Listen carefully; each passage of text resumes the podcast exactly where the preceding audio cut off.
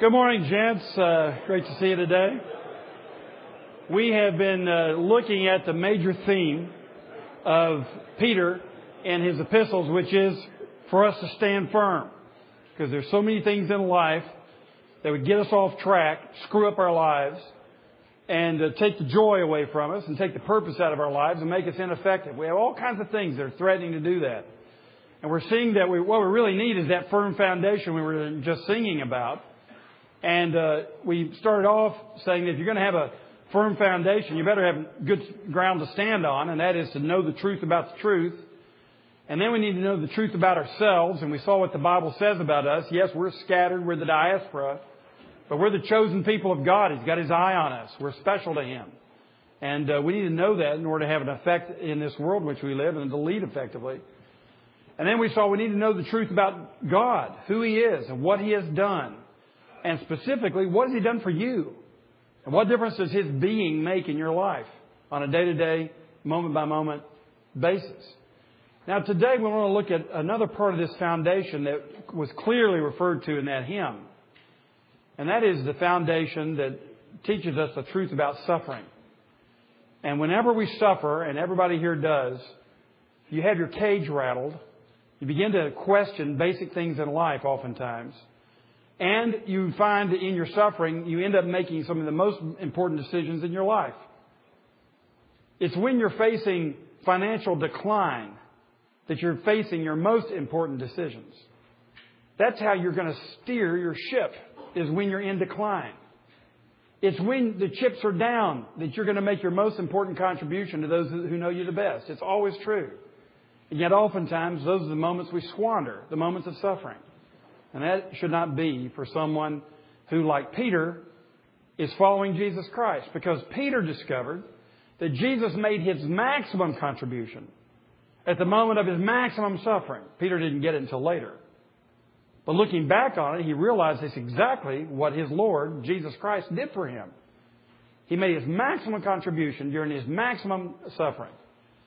And Peter was to discover the same about himself, as we shall see, and he's eager to teach us the same thing. Here's a man who saw it in the Lord as an eyewitness. And here's a man who experienced great sufferings himself and uh, was sometimes in his discipleship scared to death, scared spitless. And then he realized looking back on it what the Lord was doing in his life. So he's eager to teach us about it. As a matter of fact, when we look through 1 Peter, especially, 2 Peter to some degree, but 1 Peter especially, we're going to see that one of the major themes here is getting through suffering successfully. And he directs us in chapter 2 to the Lord Jesus as an example, as I mentioned. And here he's, he's teaching us about suffering. So let's look at this foundation that we have that doesn't work in every case except when you're really suffering badly. No, no, no. It works especially when you're suffering badly. Let's take a look at it from 1 Peter 1 verses 6 through 9.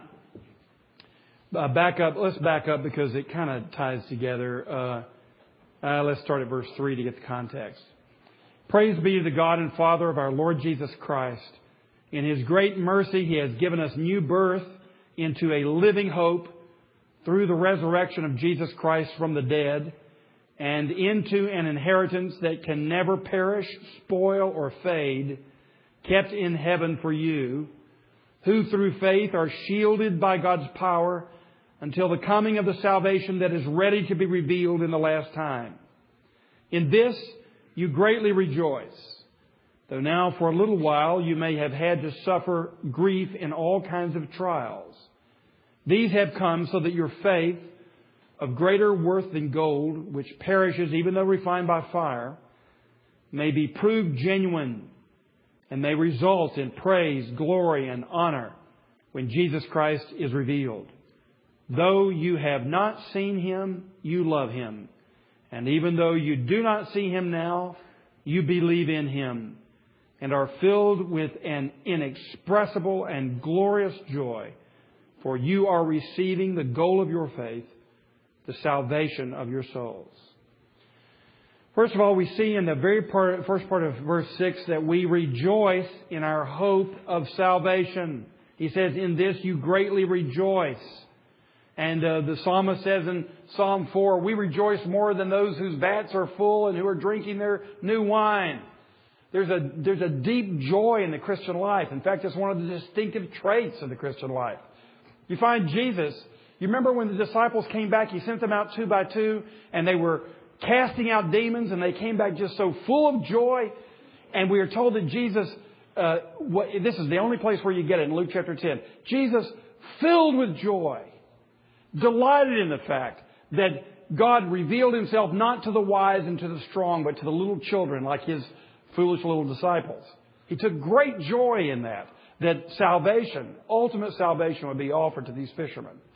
So joy issues right out of our plan of salvation. That's the reason that when Peter says that we have this great hope that will never perish, never fade, never spoil, it'll be preserved for you, that is where our joy comes from. So that's the foundation for going through life, no matter what the circumstances, with joy, because the destiny is so joyful. The great Puritan John Owen, one of my favorites, uh, speaks of this heavenly mindedness. And he says, you know, it's like if you're on a journey, and of course in his days, a long journey was by sea, uh, by ship, and uh, this is back in the 17th century. And he says, you know, if you're on very rough seas, but you're headed to a beautiful island where everything's delightful, he said, you, you can tolerate the seas because you know where you're going. And gentlemen, this, this is where the Christian joy comes from. We know where we're going. It's been described sufficiently to us that we know it's glorious. We know we have a great end. And so therefore, basically in view of that, as Paul says, you cannot compare the sufferings of this present time with the glory that will be revealed in us one day. So we have great joy. It is to be cultivated. And if you happen to be an Eeyore by nature, get over it. I mean, everybody has their own personality. Some of you are more expressive than others. Some of you are naturally sanguine. I'm not talking about natural sanguinity. I'm talking about joy that's rooted in the contemplation of what God is doing for us, has done for us, and will do for us. It's that joy. And those of you who are melancholy by nature, of course, you're going to have a little bit more depressive spirit from time to time. But contemplate the realities in your own way. You know, get happy about it. For, for some of you, that would be, you know, that's fine. When I get happy, I'm doing backflips and, you know, shouting and screaming and everything. The rest of you just smirk. You know, that's fine. But what, however you express joy, that's what it is. It's knowing confidently that God loves you and has provided for you and you're stinking wealthy. That's what it is. You're just sitting there fat and contented. No matter what the circumstances in this life, because we know where we're headed. So we rejoice in the hope of our salvation. We don't just, we don't just talk about it. We don't just believe in it. We actively delight in it. And that's when you've got it. When you actively are delighting in it. You can taste it. It's like an hors d'oeuvre, you know, just get your taste buds going. And the hope of our salvation gets our taste buds going, and we're already anticipating we can actually begin to taste it. That's what it means to believe and to put your trust in Christ. So, uh, Nehemiah, you know, as we'll see in those of you in Second Presbyterian, we'll, we'll look at it this Sunday morning. When they look at the Word of God and grief comes upon the people because of their own sin, they start weeping and wailing. And Nehemiah says, knock it off. He said, The joy of the Lord is your strength. Just realize that the joy of the Lord is your strength. You don't have spiritual strength without the joy that comes from contemplating eternal life. That's the reason you must be heavenly minded in order to be any earthly good. So that is your strength. That's your spiritual power. That's the hope that transcends. And you know, every book you read on leadership says that a leader who's effective in the workplace has got to be what? An optimist. Somebody who sees good outcomes out there. Someone who's basically encouraging people. Well, you can fake it, but if you really want the real thing, you know, follow Christ. You can't help but be an optimist. You can't help but see a rosy end. And in that ultimate rosy end, you see all kinds of outcomes that appear to be positive. So put your hope in the Lord. We are saved in hope. And that hope in which we're saved brings us great joy. So let's get on with it. Uh, re- rejoice in our hope of salvation. But here is the major point of this section. Is this whole second idea that we want to look look at, and that is we rejoice even in our sufferings. He says, "We rejoice in this. You greatly rejoice, though now for a little while you may have had to suffer, but yet you are filled with joy." So he's saying this joy that I'm talking about is not conditioned upon your circumstances. And almost every time we're either happy or sad is conditioned upon particular circumstances. A relationship, the money in your bank or not in your bank. Or the weather, for heaven's sakes. Or your golf score. Come on, give me a break. Everything that makes us happy or sad has to do with immediate circumstances by and large. And Peter is saying when you're following Christ, there's something that comes into your life that invades all that, transcends all that, trumps all that, changes all that. So yes, we face the same afflictions of life as everybody else, but there's a deep joy that takes us through it. Now, let's look at what he's saying here in, in these first couple of verses, in 6b and 7a. He's saying that, first of all, we have God's perspective in our sufferings. Though now, all right? Though now. Though now what? Well, what he's going to show us is there's several aspects to, to the biblical outlook of suffering that are going to frame this for us so that we can begin to understand it. Even Nietzsche said that man can endure anything if he knows that his life has meaning. And it's really true. We want meaning in this. You know, when we have this great tragedy that happened right here at the University of Memphis campus, this young man, his life was just snuffed out, meaninglessly, it seems, just in a moment. We ask, what is the meaning of it? Is it meaningless? And what we're going to see as we look at this text is your sufferings are not meaningless. They're chock full of meaning. So let's get the perspective that God has. Number one, we suffer only for a little while. Notice how Peter says that. He says, uh, though, uh, where'd you go, verse 6? Uh, though now, for a little while, you may have had to suffer grief and so on. So he says, we suffer only for a little while. Now, look with me at 2 Corinthians chapter 4. And this will be uh, back on page 1876, 1877 actually. 2 Corinthians chapter 4. Uh, Paul here, this is not Peter, this is Paul. And they're speaking the same language. We're going to find all the disciples speak of this. Paul says in 2 Corinthians 4, he's trying to encourage the disciples, or encourage the church in Corinth. And he's showing them why they should not be discouraged, no matter what faces them. And they have a lot of things to face. But he gets to the conclusion of this, this argument in chapter 4. And look what he says in verse 16. 2 Corinthians 4:16. Therefore, we do not lose heart. Though outwardly we are wasting away, true, yet inwardly we are being renewed day by day. Now look at verse 17. For our light and momentary troubles light and momentary troubles. You say, now what were some of these light and momentary troubles? They're being beaten up and imprisoned. Their families were being put to death for the sake of the gospel. How dare Paul call those light and momentary? Because he has perspective. Most people uh, go through this life, their only perspective is the here and the now, from birth to death, you know, in this little half acre lot I'm living on, and that little path I go to work on, and my business and the economy, and anything just to, such a narrow view, and you get that perspective, and you're going to suffer a whole lot. You're not going to have the joy of the Lord, I'll tell you that. The only way you're going to have the joy of the Lord is gaining perspective that faces reality as it is. When you're funneled down like that, focused down on you, yourself, and your tribe, and that's it, that's not reality. Reality is a lot bigger than that. So pray, God, give me perspective. He says, okay, all right, all right, you asked, I'll give it to you. Your sufferings are only for a little while. They're light and momentary. Momentary. And Paul says it in Romans chapter 8 when, when he says, our sufferings are not to be compared with the glory that is to be revealed in us. It's not even to be compared. Don't put them on the same scale because one outweighs the other completely. It makes the other one fly up into the air. It's so light. Not to be compared. It's just for a moment. And of course, you know mathematically, anything compared to infinity is what? Nothing. And if eternal life is indeed eternal, then our sufferings are very momentary. I'm not dismissing or diminishing the pain in the moment. I'm just saying it is only a moment, and it goes like that. And compared to eternity, is virtually nothing. Peter makes the same comment, of course, in 1 Peter chapter 5. Now notice secondly, from the text that we all must suffer. He says, You may have had to suffer grief. Who's you? It's everybody. Everybody suffers. Jesus promises it in Mark chapter 8. You're going to face persecutions. Uh, he, he cites it in Luke 24 when he's talking to the men on the road to Emmaus. In, in Acts 14, he's promising us that we're going to face persecutions. Uh, we see it promised throughout the scriptures.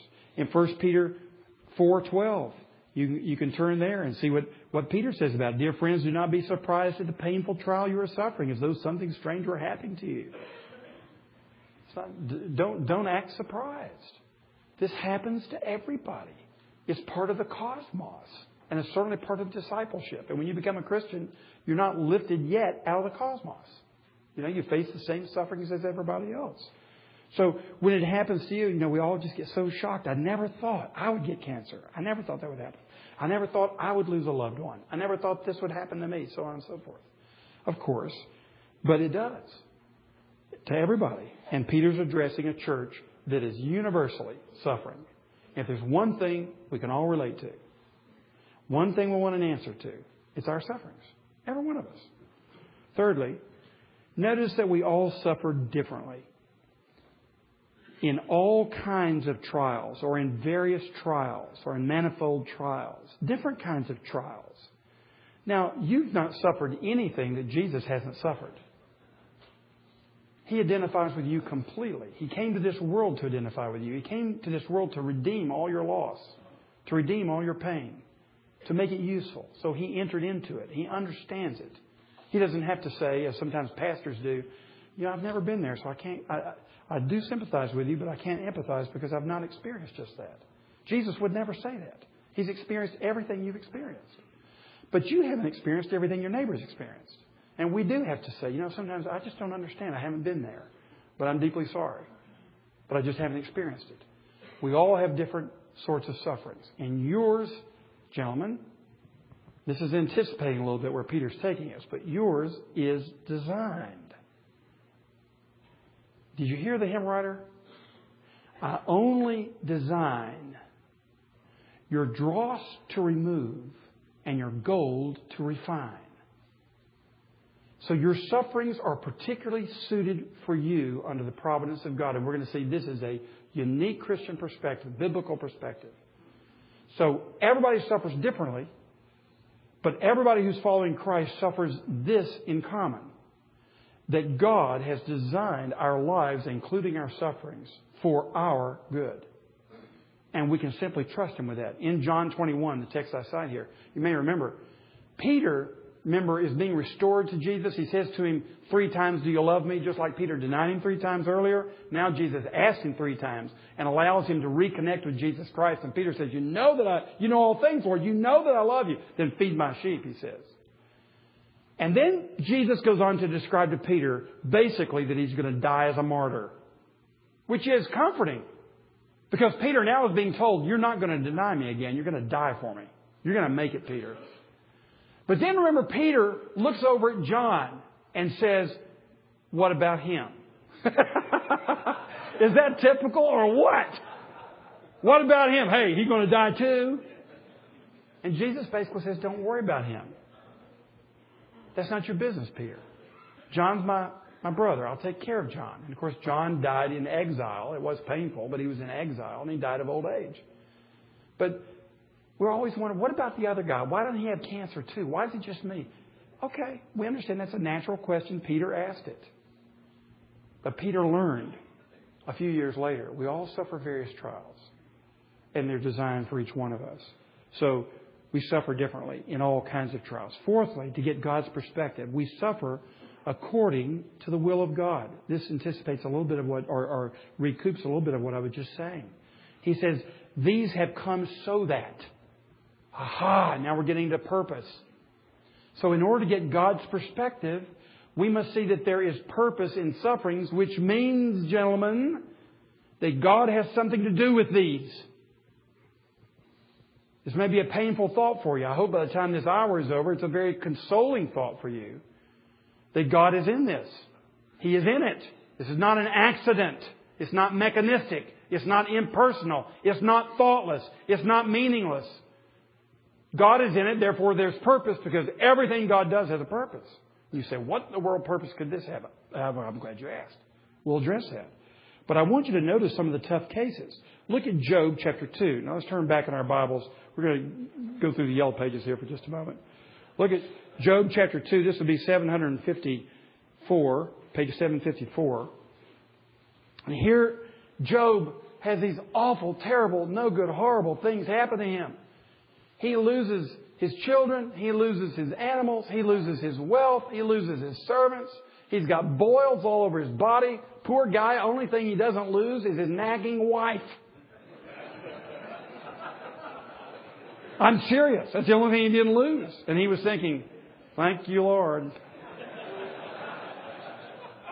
And here's his nagging wife in verse 9. And look what kind of spiritual help she is to him. This is chapter 2, verse 9. She says, Are you still holding on to your integrity? Curse God and die. Hey, great advice, honey. That's really wonderful.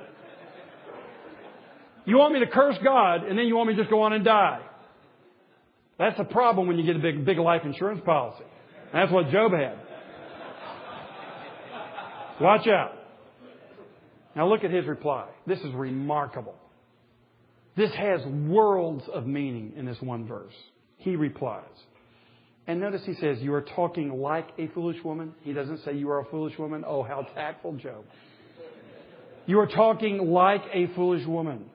Shall we accept good from God and not trouble? In all this, Job did not sin in what he said. The Lord giveth, the Lord taketh away in chapter 1. Blessed be the name of the Lord. You talk like a foolish man.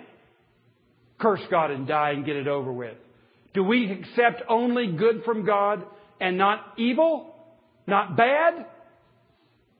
Yes, that's the way we play the game, Lord. We'll accept the good. When the bad comes, we either won't accept it, we'll deny it, we'll blame somebody else, or just say the devil got out of control and God couldn't help it. And that's generally the answer you get. Job has another answer, which eventually, if you're familiar with the book of Job, leads to complete healing for him because of his faith. He basically ends up saying at the bottom of the pit, though the Lord slay me, yet will I trust him. I'll trust him with the good things and I'll trust him with the bad things. Look at how Jeremiah puts it in Lamentations. Let's turn to that text. Lamentations 3:38. I know you're doing your devotions in Lamentations this morning. It follows Jeremiah, which means you're going to be on page 1298. And here is Jeremiah writing from the depths of Jerusalem's despair. She has just been ransacked by Babylon. Not one stone on top of another.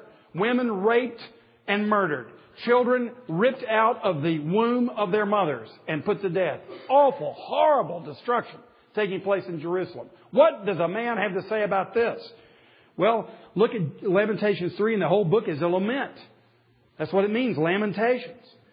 And if you look at verse uh, uh, 37, who can speak and have it happen if the Lord has not decreed it? Whoops. You mean the Lord decreed our destruction? Is it not from the mouth of the Most High, verse 38, that both calamities and good things come? Is that not awesome? He's saying, is not God in charge of the calamities? as well as the good times? Let the good times roll, let the bad times roll. Is not God equally in charge of both? This is a rhetorical question because the answer is obvious. Yes, He is in charge of both. And the text in Isaiah that I cite, you see the same thing. Now, you say, I'm not sure I can buy this. I mean, I was, my mama taught me God is good. He would never do anything evil. Well, it is true that there is, there is no evil in God. He is not the source of evil. He doesn't cause it. But gentlemen, He controls it. And let me give you the classic event in Acts 2.23. This is page 1757. And here is Peter preaching on Pentecost. This is the same Peter. who is saying that our sufferings are according to the will of God. And he's, he's no doubt in his own mind thinking about the ultimate evil in the world and what part God played in it. Look at verse 22. He says to these men at Pentecost, men of Israel, this is Acts 2.22, men of Israel, listen to this. Jesus of Nazareth was a man accredited by God to you by miracles, wonders, and signs which God did among you through him, as you yourselves know. This man was handed over to you. Handed over to you by whom? By God's set purpose and foreknowledge. Does that mean you're excused and are not responsible? No. And you, with the help of wicked men, put him to death by nailing him to the cross. Do you see what Peter is saying? You're responsible for that death. But ultimately, God the Father handed him over to you out of his set purpose and foreknowledge from all eternity. Go figure. It's a mystery. And you're not going to figure it out. There's no mathematical formula. There's no way you can get your mind around it. There's no way you can comprehend it. All you can do is apprehend it, as we saw earlier in the mystery of election. Here you have a, one of the deepest ministries in the Bible. But it's true that God does not cause evil. He's not the source of evil. But, gentlemen, He rules over it. If you could explain the source of evil, it wouldn't be as evil as evil is.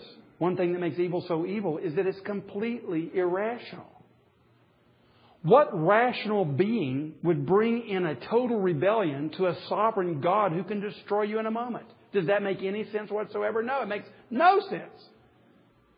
That's the reason it cannot be explained. It's completely irrational. But having come here, evil, in the person initially of the serpent in the garden, where the serpent came from, who knows? But evil having come into the cosmos, now we see how Lord, the Lord completely dominates it and uses it for his purposes. And that's what's being taught us here. Even in the worst of moments, the most evil thing that ever happened in the world was that Jesus Christ was nailed to a cross. The Prince of Glory was crucified. That's the height of evil. And that was done by God's set purpose and foreknowledge. So, what do you think about the evil in your life? Think God has anything to do with it? Yeah. Set purpose, foreknowledge. Okay? For a purpose. Now, let's take just a moment to get a little philosophical here. And we're calling this the Christian theodicy. What is a theodicy? Well, theodicy, if you look at that word, it comes from two Greek words, theos, which means God, and dikaya or dikia, which means righteousness, which means the justification of God. So a theody, theodicy justifies God in the face of evil. So a theodicy is an explanation of evil in this world and how we're going to justify God with this evil here. And there are all different ways that people try to do this. What I would like to try to offer this morning is what I'm going to call the Christian or biblical theodicy. Now, we don't know where evil comes from, as we said, but we do know some things. We don't know where it comes from, but we know some things. Number one, behind all of our suffering is natural evil. That is, we live in a broken world. We are in the dispersion. We are aliens and strangers, but we are aliens and strangers in the world. And it is broken. And part of that brokenness was in your genes the moment you were conceived. So you were conceived as a broken, fallen person. So all of our suffering, behind all of our suffering, is our, our citizenship in this world, our belonging to it in a certain way. Secondly, behind all natural evil is moral evil perpetrated by Adam and Eve. And you turn to Genesis chapter 3 and you get the case there.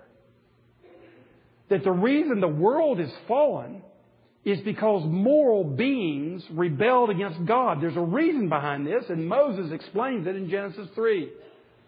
If you want to know why life is so difficult, why life sucks, Genesis chapter 3 shows you why life sucks. Because God put a curse on the ground. And He cursed the devil. And there was a curse on man. And women will labor and groan in childbirth. And men will toil in their work and get frustrated Because, as Paul says in Romans 18, the whole world was subjected to frustration. By whom? By the one who made it. So God subjects the world to frustration because of the moral rebellion against Him. It's a personal rebellion against Him that leads to the natural evil. So you're suffering because of what we call natural evil. Tsunamis, hurricanes, bad economies, car accidents, guns firing off. Behind all that is a moral rebellion against the Lord. That's explained clearly in Genesis 3. Behind all moral evil is a fallen creature, a tempter, who is a personal evil adversary of human beings. And his name is Satan. That's part of the Christian theodicy. It's personalized. Evil is not an impersonal force. It's not just kind of a mechanistic, you know, the, as the, as the atheistic scientists were giving their best explanation for the tsunami about three years ago. The Burma plate, you know, came against the Indo plate, and that's all it is. And of course, everybody else is trying to explain it. Isn't it interesting where this tsunami took place? You know, we had the Muslims who were saying, you know, Allah is ticked. You had the Buddhists who were saying people are not walking the way, and after all, this is all an illusion anyway. And then you have the Hindus who saying it's bad karma. Everybody's trying to explain it. Everybody's got an explanation for a tsunami. What's our explanation? That there's, a, there's natural evil because of uh, a moral evil that was perpetrated initially by a personal being who hates God and hates his creatures. This is an embittered battle to the very end between God and Satan and between his people and Satan. Now, behind Satan is a permissive decree of God. God has ordained whatsoever comes to pass. And as we saw in the text we just read, this is the case. If we want to look back for just a moment at the Isaiah text, uh, that would be uh, Isaiah 45 7, and you'll get this on page 1154. Isaiah speaks for the Lord who says, I form the light and create darkness. I bring prosperity and create ra in Hebrew, which just means evil, disaster. I, the Lord, do all these things. So he is decreeing, he is bringing about the suffering by a decree. We call it a permissive decree because God is not the source of evil. As Habakkuk says, he cannot tolerate wrong. God is holy. He cannot look upon evil. He cannot tolerate wrong. In Him there is no shadow of turning whatsoever. There is no darkness in God whatsoever, says John in, first, in his first epistle. So the Bible teaches clearly God is light, no darkness, no evil. Once again, once the mystery of the presence of evil is into this world, then he completely controls it.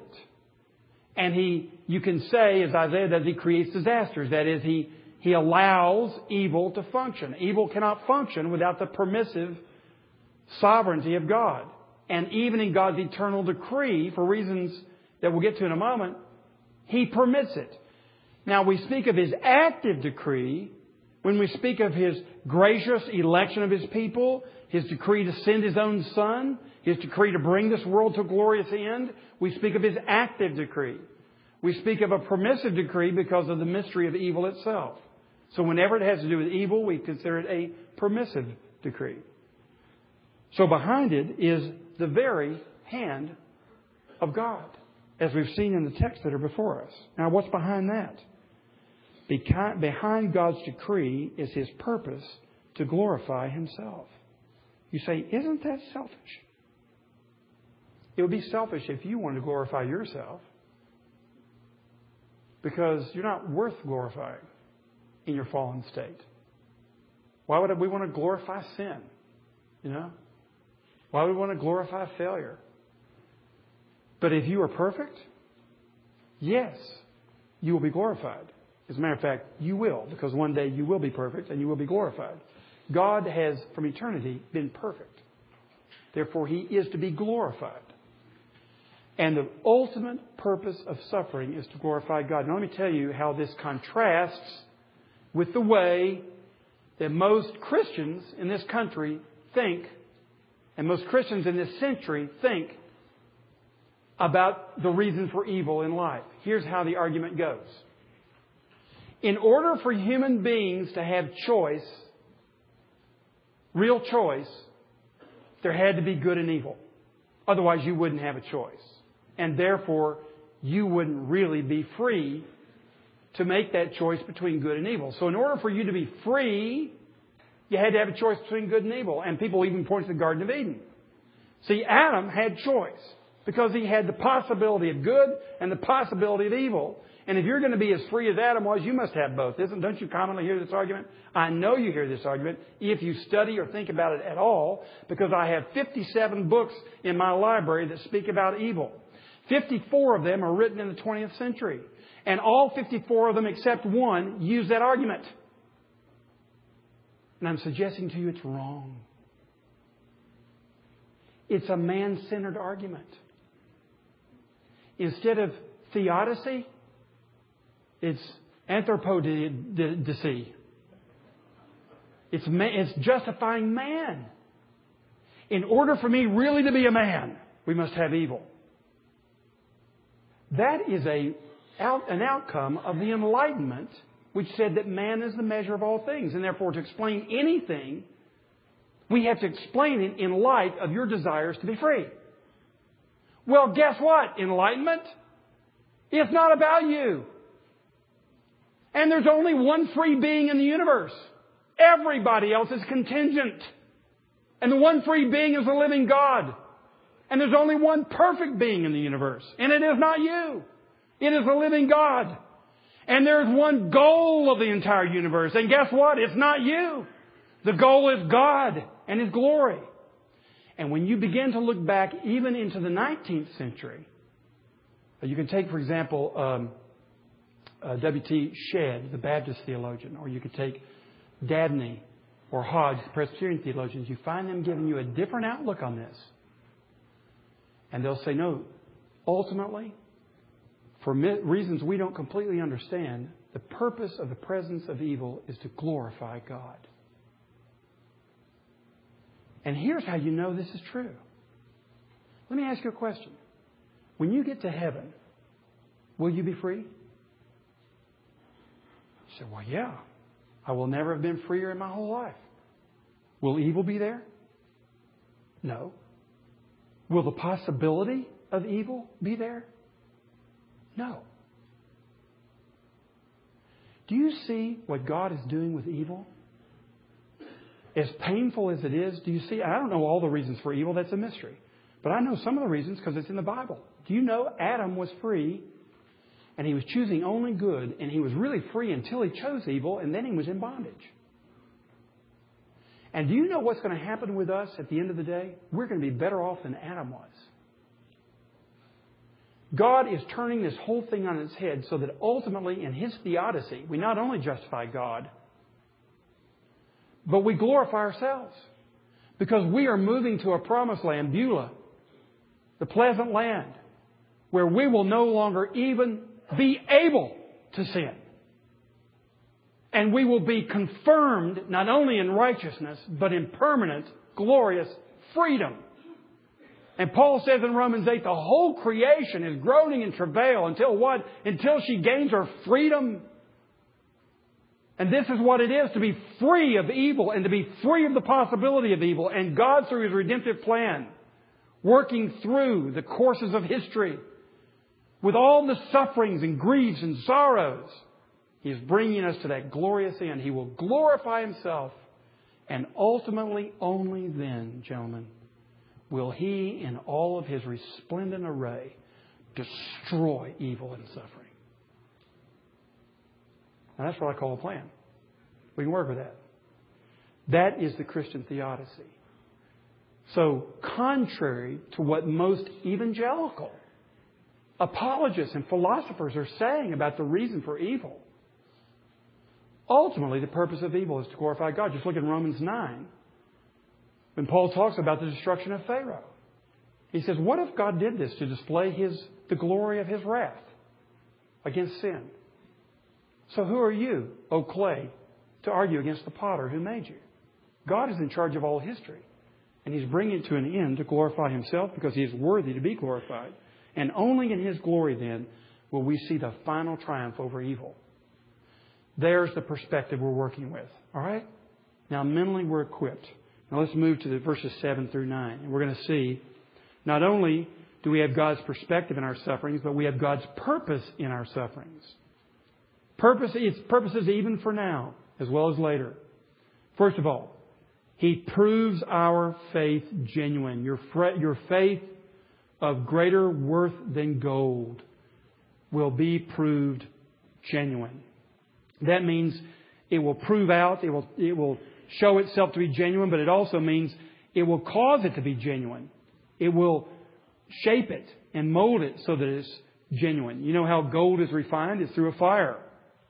And when you put the heat under the crucible, all the junk in the gold rises to the top. I grew up in the steel business. So I've seen these BOFs, you know, with this big rod come down into that 300 ton vat of molten iron and blow oxygen out at twice the speed of sound with a huge explosion and it burns for 18 minutes. Just a continual explosion. It's the most dramatic thing you'll see, I think, in American industry. And then when it's all over, what do they do? These big cranes mm, tip that ladle over and pour off the top part of it as dross. All the impurities rise to the top. Same way with gold in a little crucible. You fire it up, and to the top will come the dross, and just rake it off. And that's how you purify the gold. Now, this is what Peter is saying. Don't you see? Your sufferings are strengthening your faith because the dross weakens the gold, makes it less valuable.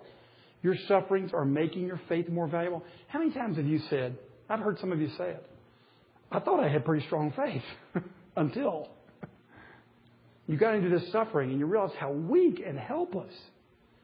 You realize how, how, how deep your doubts ran. You realize how quickly you were able to get mad at God and call him names. You know? You, you realize how testy your spirit was when you started to suffer. You realize how shallow your faith was. Okay, fine.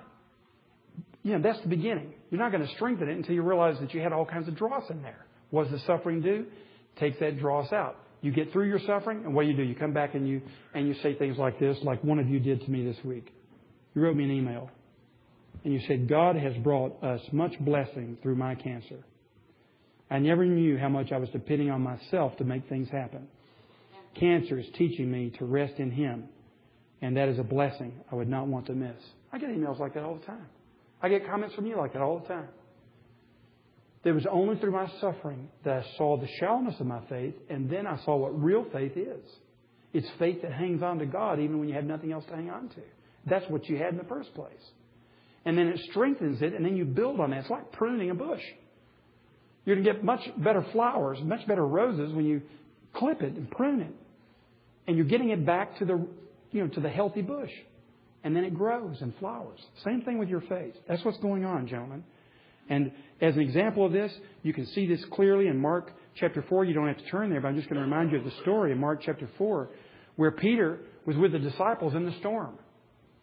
And you remember the storm comes and they're almost swamped. And lots of people lost their lives on the Sea of Galilee with these quick storms that would come down over the mountains and hit that thing. These squalls were no jokes. These were like hurricanes and they would be uh, you know, thrown overboard or, or swamped and they drown. They happen all the time in the Sea of Galilee. That, the bottom of that lake is full of dead men's bones. And Peter was terrified.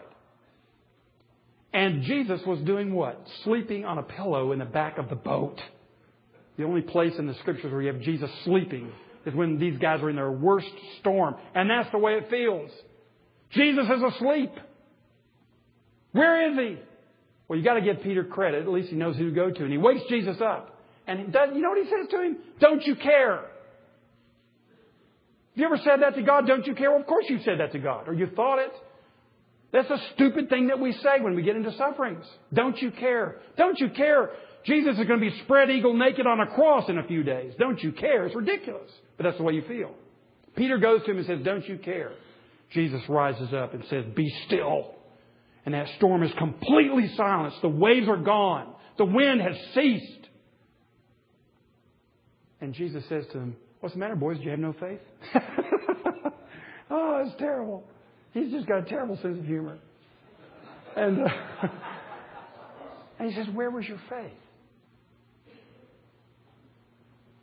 So you see what Jesus is doing with him. He's refining his faith in the midst of that storm and then challenging him. Okay, now let's go back. Let's replay that tape, boys. Now let's see. What was it you said just a few minutes ago? Don't I care? I believe that's what you said. Now, what does that say about what, how you were? You see how he was helping them analyze the fact. And through Mark, you get this refrain Where is your faith? Where is your faith? Where is your faith? And Jesus is giving you sufferings so that he can say to you, Where's your faith? And you start looking around and you say, You know what? I thought I had some. but it wasn't as big as I thought it was.